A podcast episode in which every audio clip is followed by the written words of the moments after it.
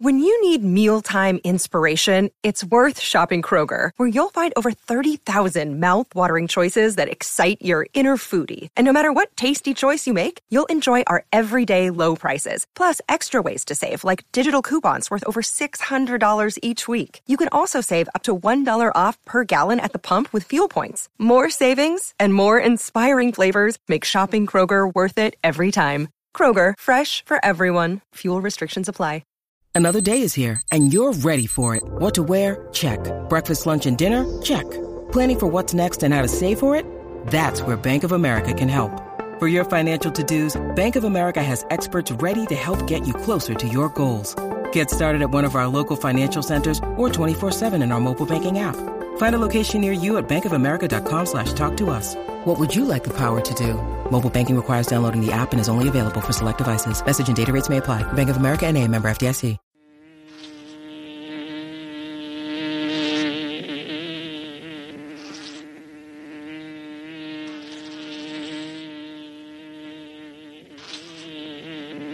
This is the Music Buzz Podcast.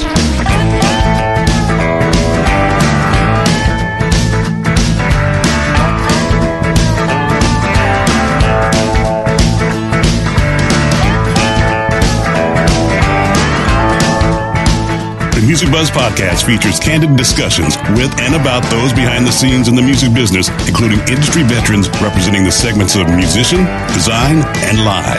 All three Music Buzz podcast hosts have spent their careers working with the biggest names in entertainment and have been and are still a fly on the wall. Dane Clark as the drummer for John Mellencamp's band for over 20 years and various solo projects. Hugh Syme, a world-renowned graphic artist for the biggest names in music and the corporate world. Andy Wilson, an award-winning marketing and public relations executive with over 20 years of combined multi-level entertainment industry experience in the music and sports business. Now let's buzz. Welcome, one and all, to the Music Buzz podcast. I'm Andy Wilson, along with host Dane Clark. Hey, Dane. Andy, how are you doing, sir? Good. And also the legendary Hugh Syme as well. Hello, Hugh. I know Dane's legendary too, but hello, Andrew. He is. I, don't, I know. I, I just like to say legendary for one of us. Okay, thank you. So our guest today is is is basically he's an Indiana guy. So this is kind of a cool opportunity for all of us because we're we're always sitting in Indiana, usually talking to people that aren't in Indiana, aren't from Indiana. And though Kyle's not technically sitting in Indiana as we talk to him, he's from Indiana. So this is an Indiana Hoosiers conversation today with Kyle Cook. Um, great guitar player. He spent the bulk of his musical life as the lead guitarist for Matchbox 20, a multi Grammy nominated band that sold nearly 16 million albums, 16 million, and toured the globe and is one of the most popular American rock bands from the past 20 plus years. Kyle re- has released a lot of his own solo stuff and also headed up a lot of his own bands, including the New Left and Rivers and Rust. Great release a couple years ago called uh, Wolves, He's also recorded with Mick Jagger and John Waite, uh, amongst others. Um, he's also a study musician with all American Midwestern background. He's a guy with a penchant for classic rock, which we'll dig deep into that because I, I, can already tell the passion for classic rock before we jumped into the, the podcast here. But of course, he's from Frankfort, Indiana, which before we jump too far ahead of ourselves and talk music, let's open up and talk a little bit about Frankfort and let's talk about their mascot, if you don't mind. I think that's a perfect place to start. Yeah, let's start with that. Um, well, I'm a hot dog. That's uh, all we need. That's yeah, we need. and uh, well, if I could be frank with you, no, I'm yeah. there you go. Yeah, ding, ding, ding, I, I, don't even know what the. Uh, I have no idea what the history behind that mascot is. To be quite honest, I should. I should have. I really should feel. I feel like I should. I should understand the culture of how a random little town in central Indiana um, adopted, yeah, the hot dog as a mascot. But yeah. Uh, yeah, there could be cooler, it's one, the, it's one of the best, man. But uh, hey, there's that one, and there's also, and I forget what town it's in. There's also one in Indiana called the Jeeps, which I always thought was the badass. Nice. Yeah, it's like nice. how yeah. cool is that, right? Especially yeah. in high school. Yeah, but anyway. you know, I actually have a dachshund. My oldest daughter has her now. Um, she's she's a senior dachshund now, but uh, yeah. So nice. I I identify with the love of uh, dachshunds. Awesome. Wiener dogs are cool. Yeah. They're awesome. So, the Music Buzz podcast, Kyle, just to give you a little background, the three of us like to talk, but we also represent kind of three different areas in the entertainment business. Hugh on the graphic design and and uh, and that side. Dane on the musician side, me on the kind of the concert promoter and live side. So we're going to dig into those three areas. Okay. Yeah, Um. Dane, Dane's going to kick us off um, and uh, dig into some of that stuff. On No, that's cool, side man. That's first. Brett. Let's do it. Yeah, Kyle, man, g- great to talk to you. Glad you're here Right. with us today. Um, and I read I read up on you a little bit, and we've already talked a few times about some other stuff too. But um, when was it that you realized that when you first realized music was your calling? I read that you started as a violinist. Yeah, yeah. Um, I think that was important in the development of, you know, understanding music, playing playing violin, and you know, obviously led me to uh, then playing guitar. I think because that was the next move. But I think if I if you take steps back, uh, historically, I think it kind of happened in church. Um, you know, I used to. My mom sings, plays piano not professionally. Uh, and I, you know, I my family's kind of musical, um, just not professionally. Like everyone really appreciates it. Like my dad sings and can sing harmony, and my grandmother did. So, you know, there's a little Presbyterian church, First Presbyterian in uh, in Frankfort, Indiana, that you know. Um, we would go, or I would go as a, as a, as a kid, um, and sit in between my grandmother and my mother, and I, rem- you know, they were singing harmony, um, and I remember uh, that's probably my earliest memories of starting to pick out um, different notes and how they, you know, their relationship to each other. Um, it's like, oh, she's singing this and she's singing that, and there's kind of like a root note on the organ. They actually had this beautiful, uh, still have this beautiful pipe organ in there, which I um, always always love to go back and and uh, you know in the holidays and and uh, sort of get that nostalgic feeling again, like Oh, sure. hearing, hearing the that tone. But I think that's kind of where it started, and then the interest in violin sort of followed because I needed some way to, um, you know, uh, take what was kind of in my mind and and put it. You know, I had had no thoughts of playing guitar at that time. Oddly enough, I think it was just kind of like you know my elementary school was was starting uh, an uh, uh, orchestra.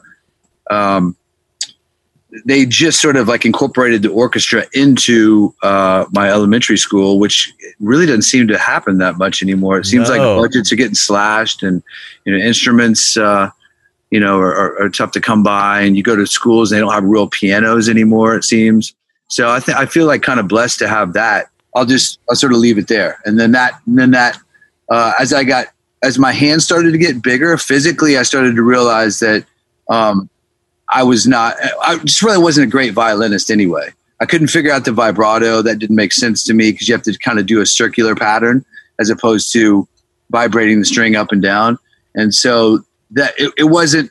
what it was probably like late middle school, early high school where I kind of realized that uh, you know I, I got introduced to the guitar and that that was a, a much better fit for me as a player. as Great. musician. So when you grew up in Frankfort, like to go back to the early days again, Yeah. uh, tell us about your first band that you played in. Um, first band that I Garage bands. I I think we were calling ourselves Downpour or something. Um, yeah, it was just it was a couple guys from school, and uh, we had a singer named Lester Gleason that was really great. Uh, he he was he was great, and I think all we wanted to sound like was Pearl Jam, basically, and that's all he wanted to sound like. I was going to say, what kind of Like a music was Downpour? Okay. Yeah, yeah. This was this was in the era of like Jeremy was, you know, that's what Early nineties. yeah, and e- even flow and all that like kind of owned the radio. So I, I think all we really wanted to do was just imitate Pearl Jam, and and uh, that's you know we sounded like a bad Pearl Jam cover band.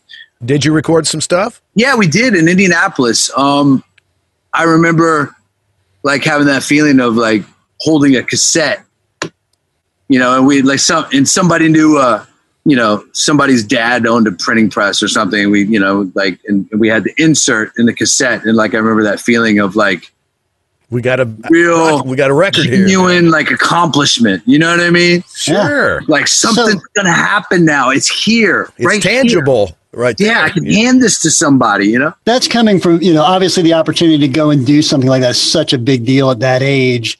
Fast forward for us, if you will, for a second.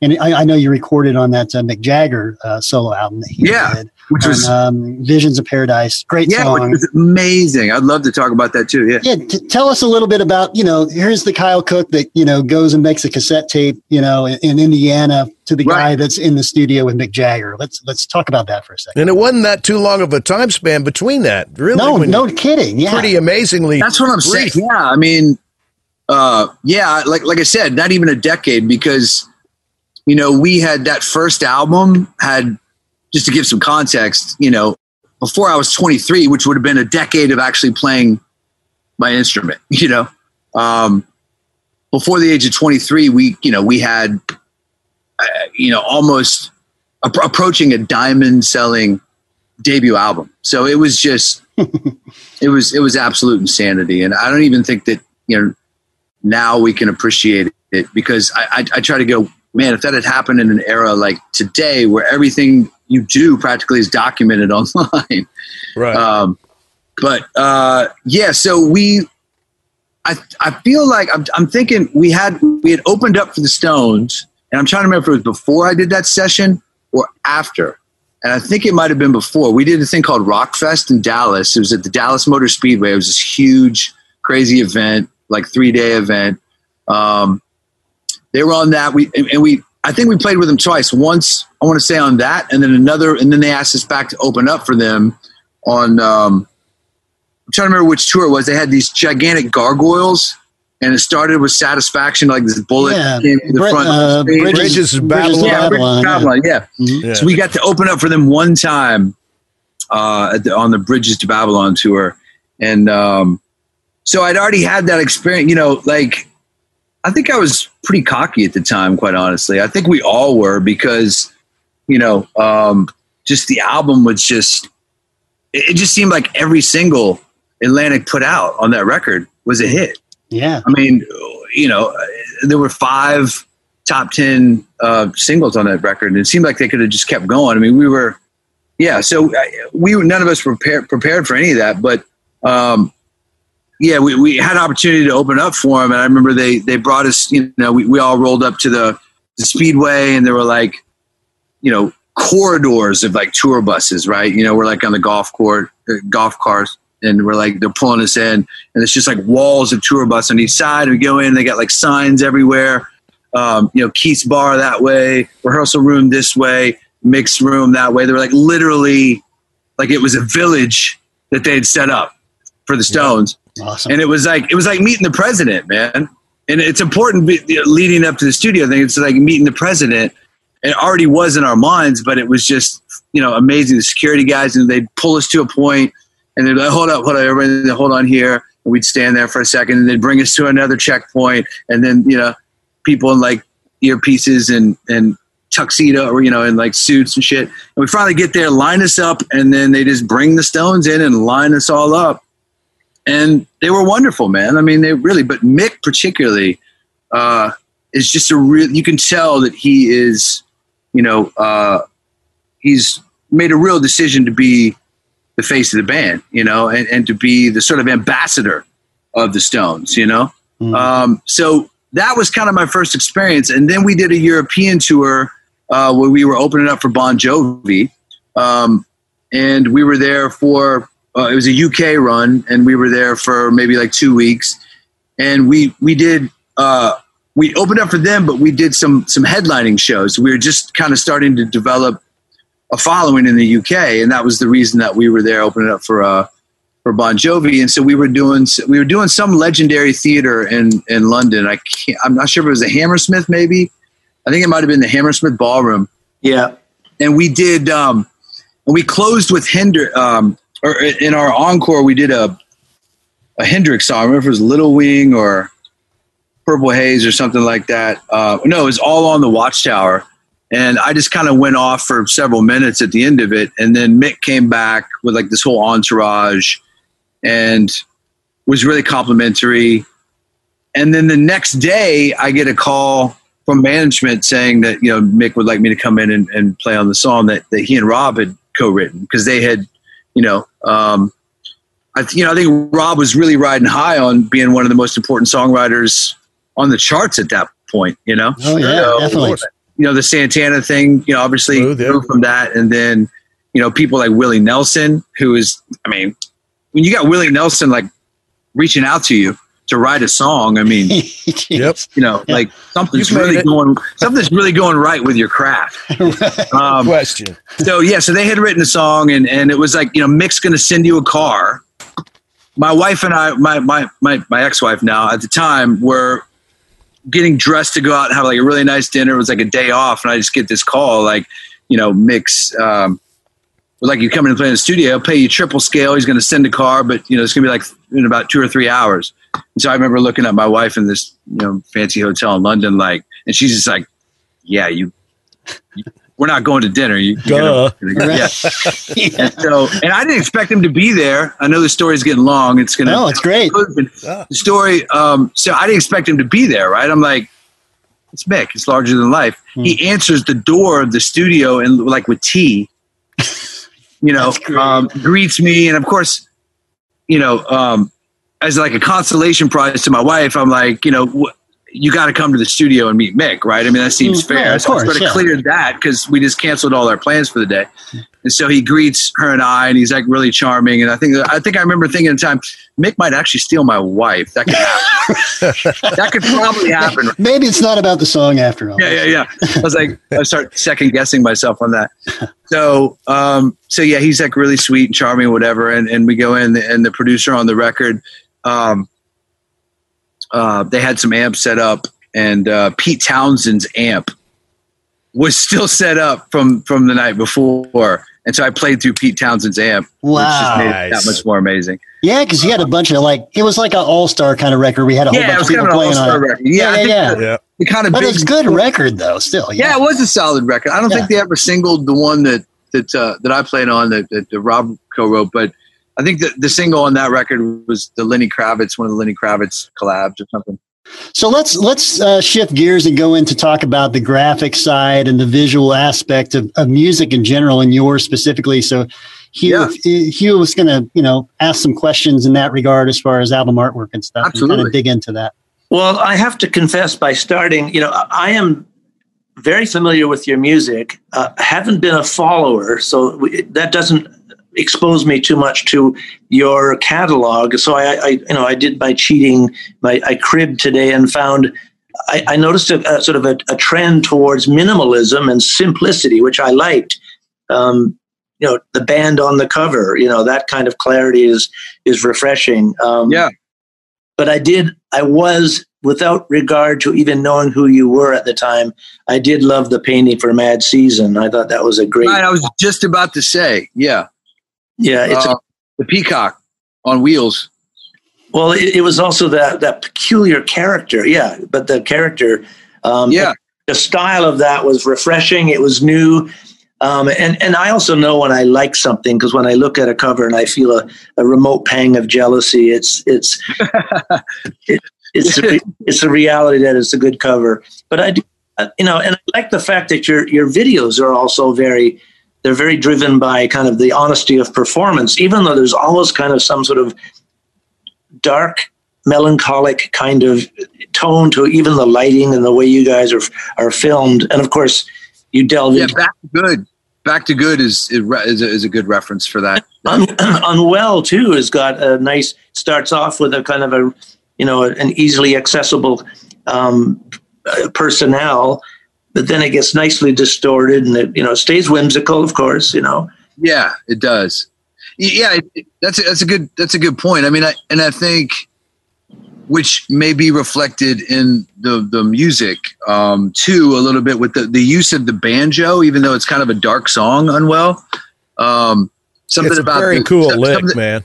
Thank you, man. And that's I mean that that's double stop thing that you're playing on. That's not that can't that, that was a real banjo, wasn't it? no, That It's, wasn't? it's a six like like a like a six string like banjo thought- tar or what? yeah yeah exactly yeah um how drawn to the process? I mean this is you know i, I ask these questions because i'm always interested in knowing. Some band members are that. They're, they're musicians and they lean on anybody from the record company's art department. I mean zz top they, for example they would lean on kim champagne at at warner's to do the covers you know and some Right. are very involved.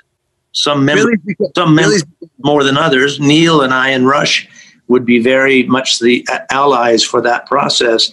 The other guys were busy making music. How about you? Were you yeah hands on?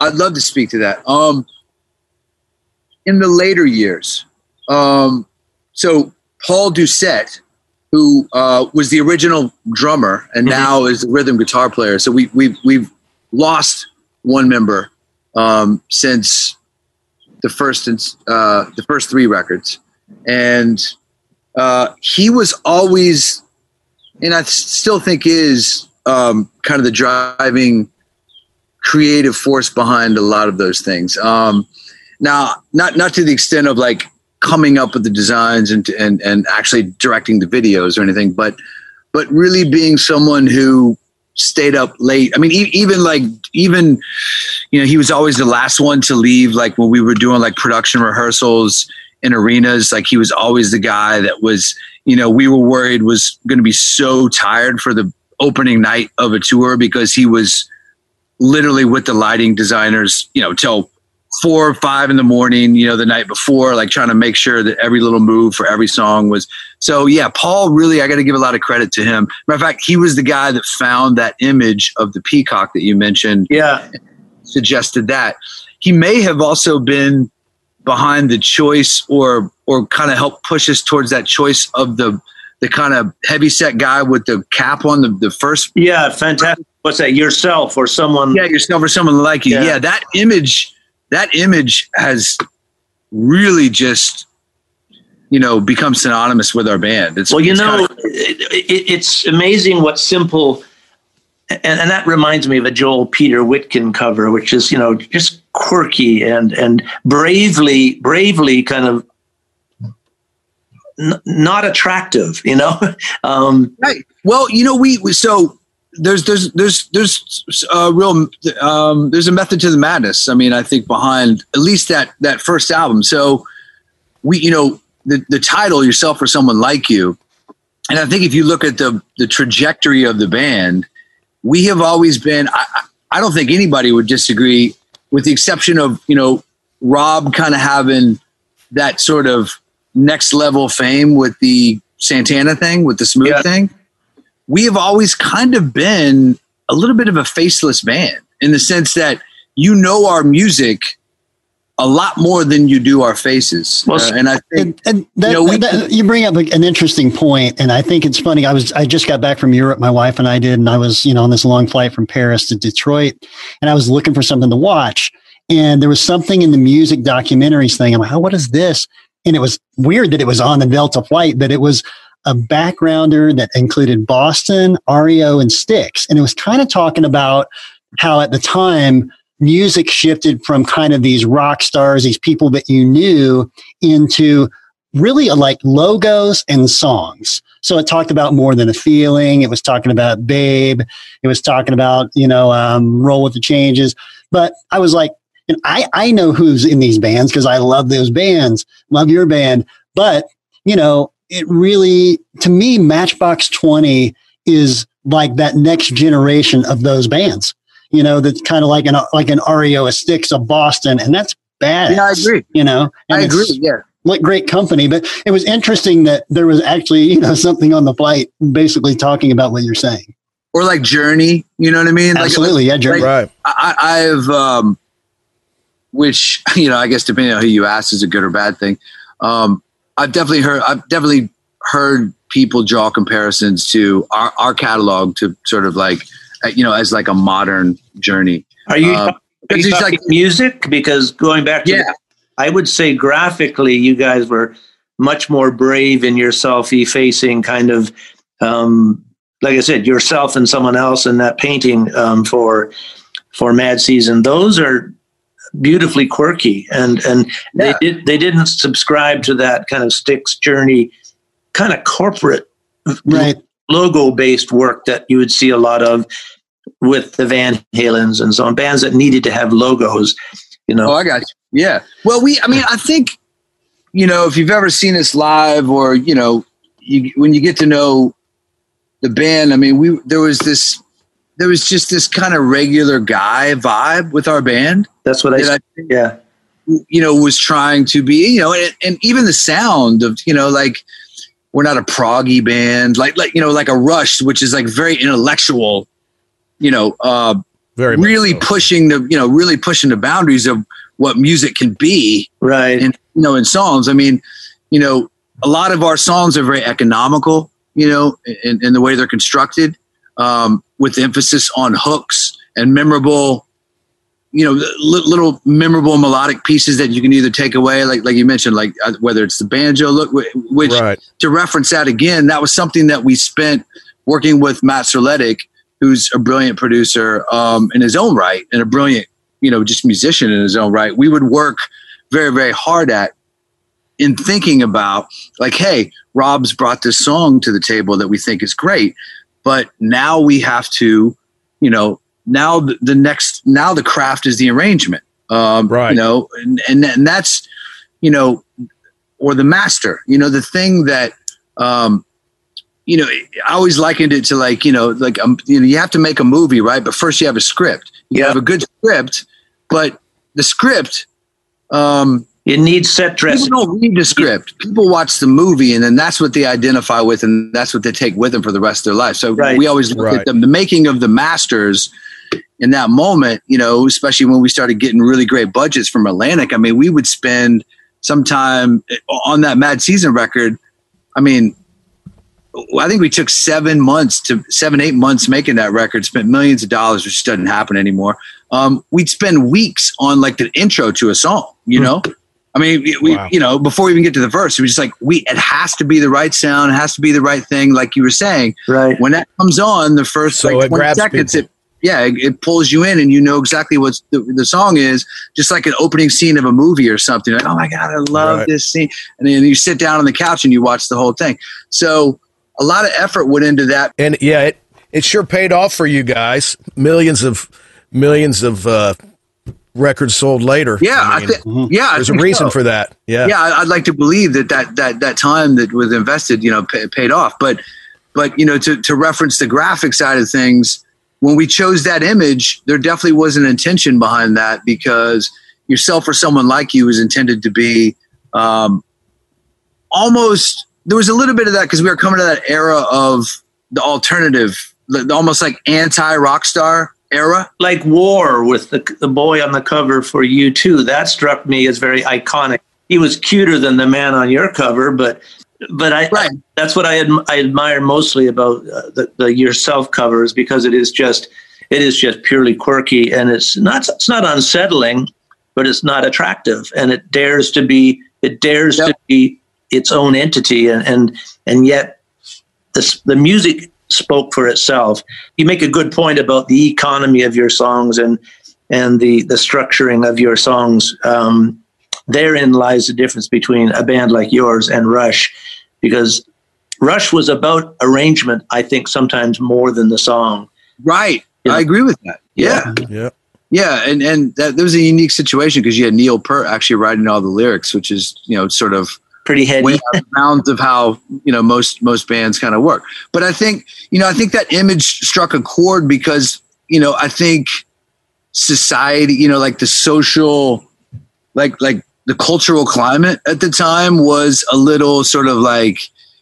Uh, anti you know anti rock star like you know the, the Totally. everyday person glamorizing the idea that the everyday person can be as important as you know especially coming out of the 80s right which was all about like everything was everything was oversexed and glamorized you know what i mean Mhm. Yeah. and uh and kind of surfaced maybe a little bit you know like I'm glad I was there, but yeah. yeah yeah what you remember of it right no, that's actually no. Speaking to your your earlier comment about tenacity and craft and so on, I was living in LA at a time when it could have done irreparable damage to me to be there, but I had the good fortune of being a workaholic and having a good work ethic. So I, I, I really missed out on. I did go to the Roxy a couple of times and.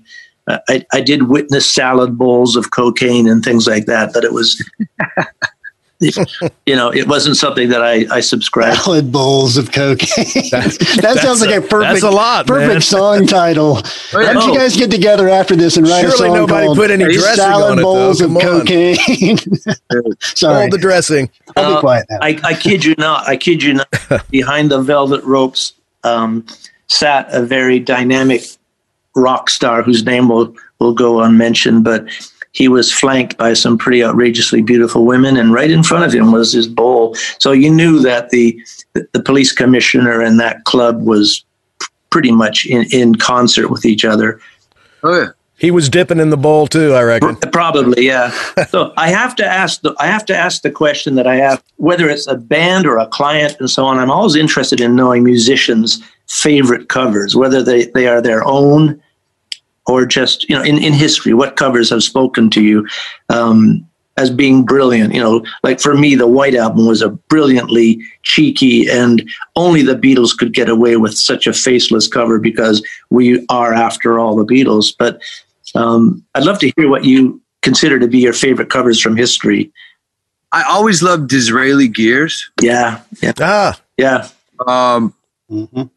And and uh, is it Rubber Soul or is it Meet the Beatles? Is it, what, what was the the four floating faces? The black and white with the the lit light from the side was Yeah, from the side. Yeah, that was Meet the Beatles. yeah. Meet the Beatles. Um, that always w- w- was always a striking cover to me. Always, always. Yeah, Um, and much emulated thereafter. The whole yeah, half, totally. the half lit black face and white. That Exactly. Yeah. Just, well, just the, this, yeah, the simplicity of using, you know, uh, shadows and, and, you know, in beautiful ways. Yeah. Um, but, but at the same time, highlighting, you know, highlighting the, the, the members of the band. yeah, yeah. Um, yeah. Um, that and, uh, and then I don't remember which Boston album it was, but to sort of like, The guitar spacecraft.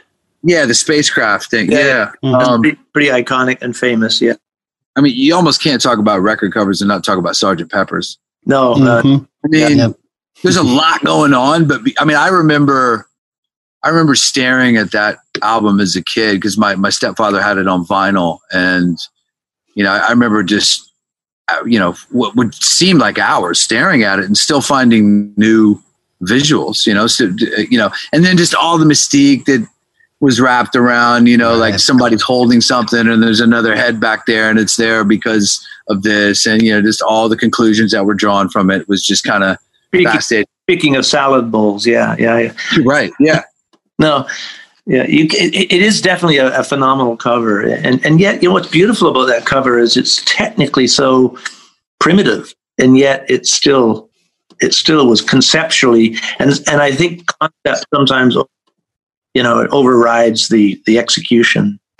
If I can ask you a, question, I don't want to derail this, but how do you like, you know, talking about videos and, you know, j- j- just the importance of, you know, we've almost kind of, you know, we're, we're living in this time, right? Where like, and it's relevant, it's relevant to the Matchbox conversation because, you know, we were an MTV, you know, we were one, I think one of the things that really contributed to our success at the time too was that, you know, it was kind of the height of MTV and VH1 and, you know, absolutely, yeah, you had that extra vehicle.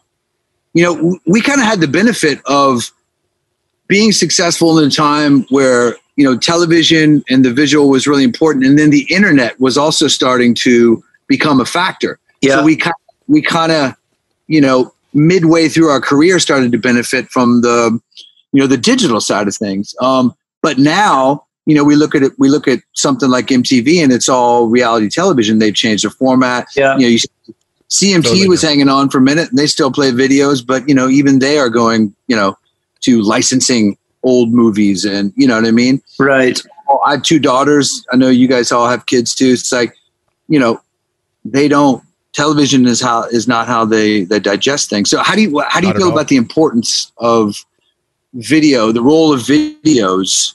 Um, You first, know, first of all, I was peripherally involved. I did art direction on Rush videos and so on, but I was never a video director. I, I often wanted to be. I often thought I could be very. I, I saw how much work there was involved in doing it.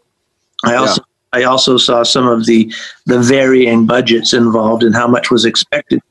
You know, Um, I spend so much money on videos. It's ridiculous. Yeah, I think one of the reasons you don't see videos as much now is is people are too hip to being because the Brits were very very clear on calling videos commercials. They would call them commercials instead of videos, and I think that's a telling term because to try and sell any young person today music, they need to find it on their own. So if you package something up and make it too slick, that doesn't mean that if you do a YouTube piece and there's a performance, there's a section of performance in the YouTube piece, it wouldn't speak to someone, but it needs to come off as, you know, it's like watching Harry Styles um, singing on the the Howard Stern show. If you've never Yeah, seen I saw that performance. yeah, it's Yeah. a great performance. And it, what's nice, what's charming about it, but telling is you see how talented he and his band is, but it's right off the floor. And that stuff I think speaks more to people now than than a, a David Mallet video for, you know. And there was a couple of Russell Mulcahy and David Mallet. They did all of the Aerosmith, Whitesnake. They did, Right. yeah. Which man, that, that- there was a run there with Aerosmith where their videos were just Oh yeah. epic mini movies, man. Yeah. I mean, you know, Well, like- well like- and that that was during the Get a Grip era, which uh, Hugh did the uh, cover for the Get a Grip album. oh man, that's a great cover too. Is that that's with the car, right? And that that No, that's remind me, was that Yeah. cow in Indiana? Is that an Indiana cow? that's a Henry County cow. Let's be Okay, sorry. yeah. Ah, you did so much great stuff, you man. I, am gonna, I'm going straight to. I'm, you, you, you're next up on Google when we finish this up. I'm gonna, I'm gonna look at all your stuff. Oh, thanks. No, I, I hope you enjoy it. And yeah, it'd be, it'd be an honor to work with you on something. It'd be great. Oh yeah. Yeah. I mean, you know, as it you know, as it relates to the importance of that, I still, I still, it, it, you know, that like like I was saying, like you know, now it's sort of like, it's almost like we're back to the the the importance is on the single, uh, you know, almost like it was in the '50s or something, where you know Totally. the, the the art form around, which is kind of sad to me because I love making albums, but it just seems like you know. Um, the playlisting and and people falling in love with the song is is where it has to begin. Dane and, and Andy and, have, and I have talked about this. Rubbers, I mean, uh, Abbey Road or The Wall. Those are those are those are intended to be listened to in their entirety. But today, someone would go in and pick "Here Comes the Sun" um, and a couple of other songs. You come together, but the the rest of the album would be left fallow because it, it wasn't it wasn't it didn't get the long bar. It didn't get the long bar of public approval. Um, so I, People can't hold their attention span is so much shorter now than it was. Totally. Yeah. yeah, Right. maybe we were just, you know, in our when we were young in the 60s and 70s, you know, and you're looking at that album cover and Right. maybe rolling something on the thing that's if it was a double album Yeah. cover or whatever. We're getting out your um, salad bowl of cocaine. Well, that. um, but you know, it's it, it it's it's very uh, it's very telling. I think that that uh, that attention spans just don't well, uh, attention don't allow for that. attention spans and the fact that millennials often don't even know what a, C, a physical CD is. They Right. they they've been brought up through Napster, the the now defunct LimeWire, I think it was called, where you could kind of peer to peer peer steal and borrow and and loan music to people. Um, even iTunes. I, I I've coined this phrase innumerable times, but we're all feeding off the carcass of what used to be that industry we're talking about because even as a designer, if it wasn't for my legacy clients like Rush and and Dream Theater, who still love the feel of paper and the smell of ink, you know, we would all be kind of doing designing for YouTube and designing for that two inch square in the bottom corner of, of iTunes. You know, it's it's a very, a very different realm we work in now. But that doesn't mean that the image isn't important. I guess is, is kind of the point I was getting to. It's like Absolutely. I find myself, you know, really thinking about. So if it's if it's an important show, like I got a dream coming up, and I'm going to try to help raise some money for a, a cool uh, venue. Some friends of mine own a Masonic temple, actually up in outside of Grand Rapids. They got this cool little venue, and when I tour solo, I play it all the time. So I'm going to go up and do that. But you know, thinking about like the you know the image that I put behind the post. Now I find myself thinking a lot more about that. You know, and Yeah, I and- this and guy, you this guy here named Keith Brogdon that is great. That um, he did um, he did a couple cool um, Sturgill Simpson records. Mm. Um, actually, there's there's a cover. It's a, look at a couple of the Sturgill Simpson uh, uh, covers. I cannot remember the name of it. He's kind of like this anti-country He's great. country guy. He's, he's a cool artist. Yeah, man. he's a super cool artist, but like you know, like Music Row just doesn't give him any love because you know it's like too cool for like country radio or whatever. It's like real country. Yeah. Yeah. Um. Well, like he does a cover like "Smells Like Teen Spirit" with like a horn section. You know what I mean? Like he, he's it's like it's kind of some R and B stuff too. Yeah, Huh? he's, he's very eclectic. Some of it's kind of R and B. Yeah. yeah. And so I've been using his uh, graphic guy for a long time, but like I'll, I'll, you know, I'll spend a couple hundred bucks on a post if I think it's important enough. You know what I mean? Like I'll get with him. I'll be like, make sure he's got a couple, a couple photographs that I think were great. I'll tell him what I think, you know, we're, you know, we're going for, whether there's a theme and just kind of let him run wild. But like, I never thought that much about it before, you know, like when all these apps came out and you could do like stuff yourself, just find cool fonts, you know. I think a lot of us were doing that. Mhm. And now we're, I, I feel like maybe there's a resurgence in the appreciation of somebody like yourself, you who really, you know, is artistic and understands um, the value of choosing different fonts or creating things that have their own, you know, uh, individual feel as opposed to just stuff that people can. Because now everybody can just grab stuff off the internet and like use generic things and There's know, also there's also the opportunity. I mean, I appreciate you making that acknowledgement, and and I'd like to think there's some merit to what you're saying. But even my daughters, you know, one of my daughters has got her own business, and I offered to do her business card, and I, you know, I did a really good job of it, I thought. But she turned around and using her own online facility, So she turned you down. she did. I, I was just I was, Kicked you to the curb. I was dismissed. Did you show her like all the Rush albums and show her like you know all these like okay? No, right. leave leave your name with the lady at the front. We'll get in touch. You know. Uh, there you go. That's that's it's important to be humble. That's, why That's we had kids, kids, man. right? That's kids Yep, for you. That's right. I mean, the reality is we also have to be we also have to be humble enough to understand. It's the same thing with with arrangements. It's the same thing with writing songs. Like Mhm. you know, sometimes you don't need the jazz chord.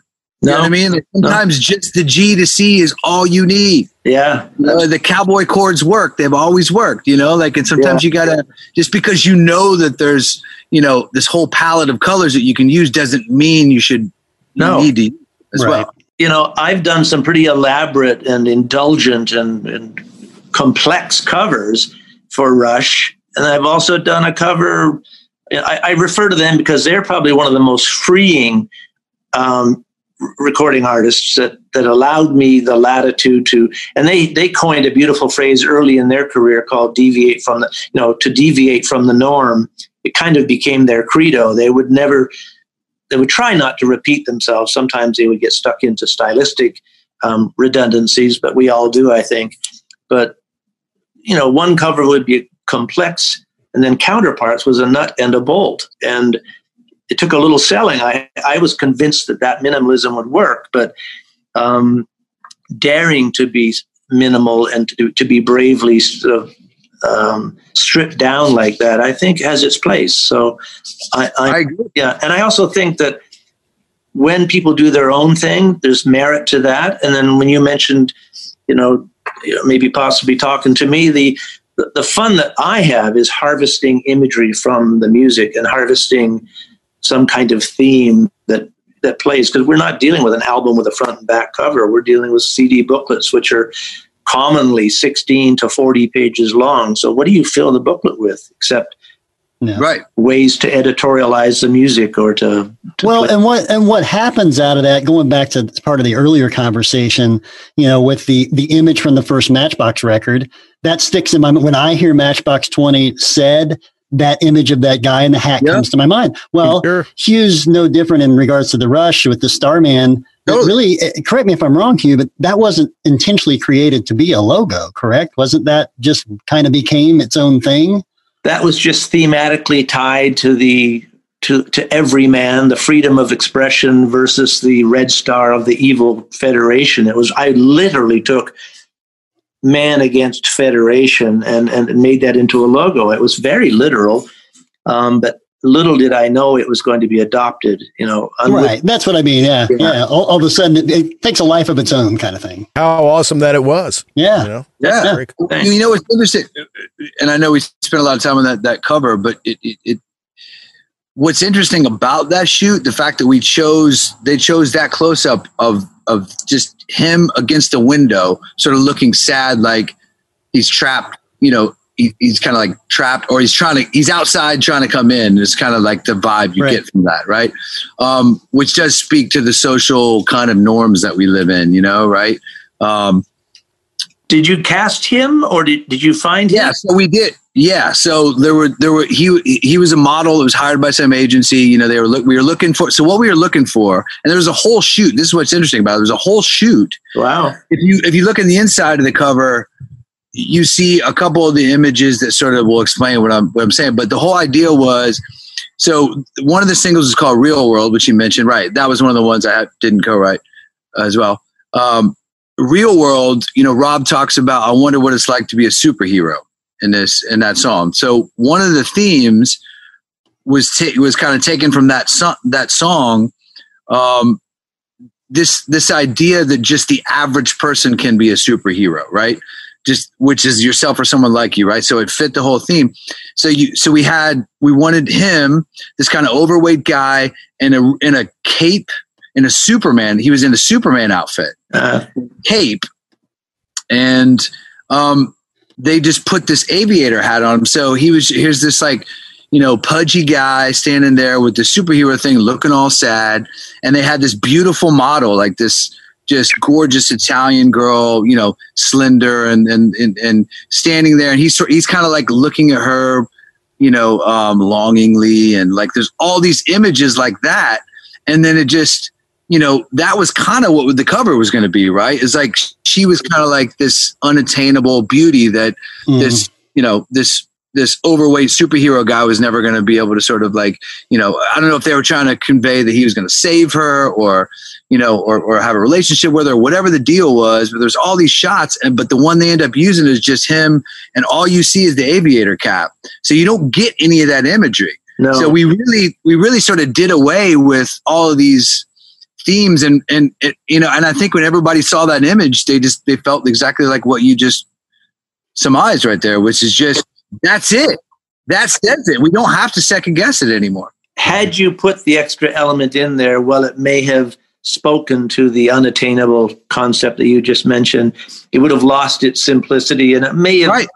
on it, certain things, whether it's music or, or imagery, there's a point at which that phrase comes into play, trying too hard, you know, or and I, am guilty of that sometimes. I, I, I love um, improbable reality and I like being, you know, and I like to play with play with, you know, things that feel real but shouldn't be.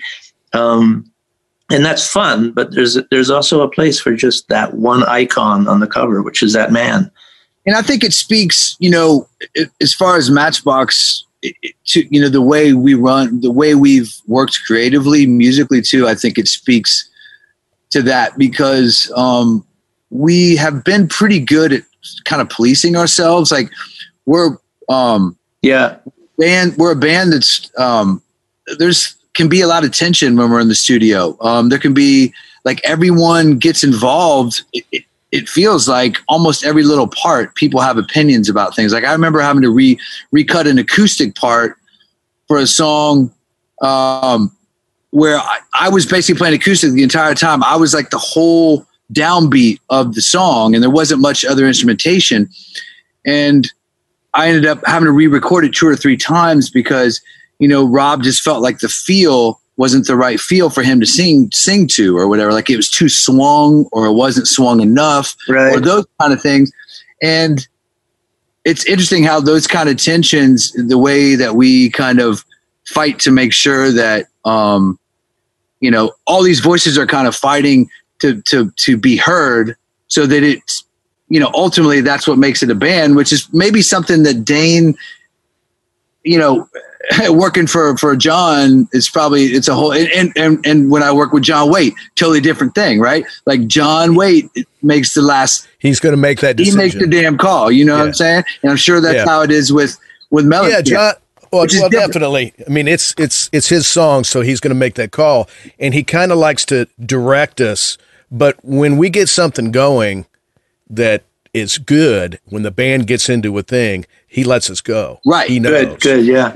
And he may say something like when we're done, like, "Well, it wasn't really what I had in mind, but I think we can make a record with that," or, or something right, like right. that. You know, when what he really meant was, "Man, that was great," and then later on, he'll actually say that was great. So. Yeah, because that's the dialogue, right? Like, like there's Yeah, yeah, a yeah. conversation going, and maybe it wasn't where you thought the conversation was was going to go, but that doesn't mean it's not great. And you know, Right. Yeah. And that, he knows that everybody, and, and you guys were pro- doing the same thing. A band does that, and that's the neat thing about having a band all playing at the same time. It certainly is. Yeah. Or at least, at least the rhythm section, you know, where you get that vibe, and you're, you know, you're chomping at the bit to make this thing happen. yeah. That's a feeling that is getting lost these days when people make records. It's all about trust, right? I mean, at the end of the day, the greatest bands, the greatest musicians, I mean, they there's a trust element, whether that's, you know, the band in studio, whether it's the live experience, whether that's the guy doing the record cover, whether that's, you know, whoever it is. To Kyle's point, though, um, a band has a sort of a different dynamic than, say, working with John or John Waite or John. Oh, sure. And if you're a band like the Beatles and so on, I have 32 bootleg tapes of the boys at Epic Studios and Olympic Studios, and they definitely uh, interacted and they were very respectful, but there was lots of arguments and lots Mhm. back and forth, and occasionally some pettiness. You know, just what about me kind of. Um, Yeah. Sure. Right. a- and a band needs and to, to your point a band needs to know how to get out of their own way and be that organism which obviously the successful bands are like yours So tell us about um, some of the moments over your career where you've been on stage and like maybe a special guest came out or you just found yourself, you know, kind of in a kind of in a geek out moment a little bit, you know, whether it was a specific venue or whatever it might be. Well, okay, so, and I think it was in that two week period of time uh, that I was talking about um, in uh, in when we were in England when I when I did the the um, Jagger session. Uh, we did um, Santana. You know, Smooth was kind of eating eating the planet at that time too. Mhm. So, um, you know, Rob, again, Rob was, you know, at the top of the, of, of the songwriting food chain. And, you know, he just was just like, Hey, you know, like Santana's playing at, uh, what, whatever arena was there in, in England and, uh, in London. And so we went and, and, uh, I, I got up on stage and kind of, you know, like, because Santana's the kind of like he's that guy. He's he's that jammy guy, you know, just Sure. like, oh man, you're here. You got your guitar, right? You know, like, and if you don't, we'll give you a guitar. Um, so you know, he he pulls me up to to, to play, and Jimmy Page was backstage, and I think he was trying to pull Jimmy. I think Jimmy ended up bowing out, but he was really trying to get Jimmy up. But I I just that was that was a, revelatory moment because I think I'm sure if you ask my ex-wife, she would say I was a blubbering idiot. I remember it like I was really cool. Maybe I'd had too many cocktails, quite Right. possibly. Mhm. I don't want to. Uh, you know, in my mind, I was like very respectful. I'm sure if you ask her, um, Were you nervous? oh yeah, I mean, because you know, yeah, I mean, to to me, I was, I mean, and still to this day, I mean, I, you know, th- those those Led Zeppelin records are just, uh, you know, um, they're like architectural masterpieces that you have to kind of continually go back to. In my Mm, mind, Right. Yeah, Uh, yeah. No question. as a member of a band and as someone who loves making records and just someone who plays guitar. So, yeah, I think that probably stands out.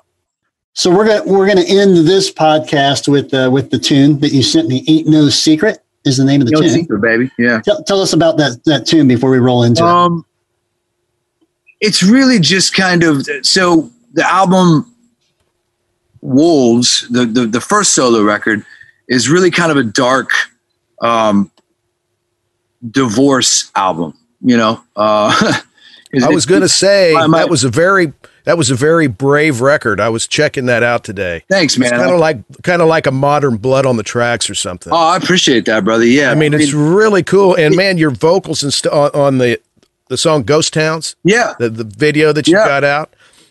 I was I think you've got a really great voice that also it, there's something about your voice that you, you it feels very real.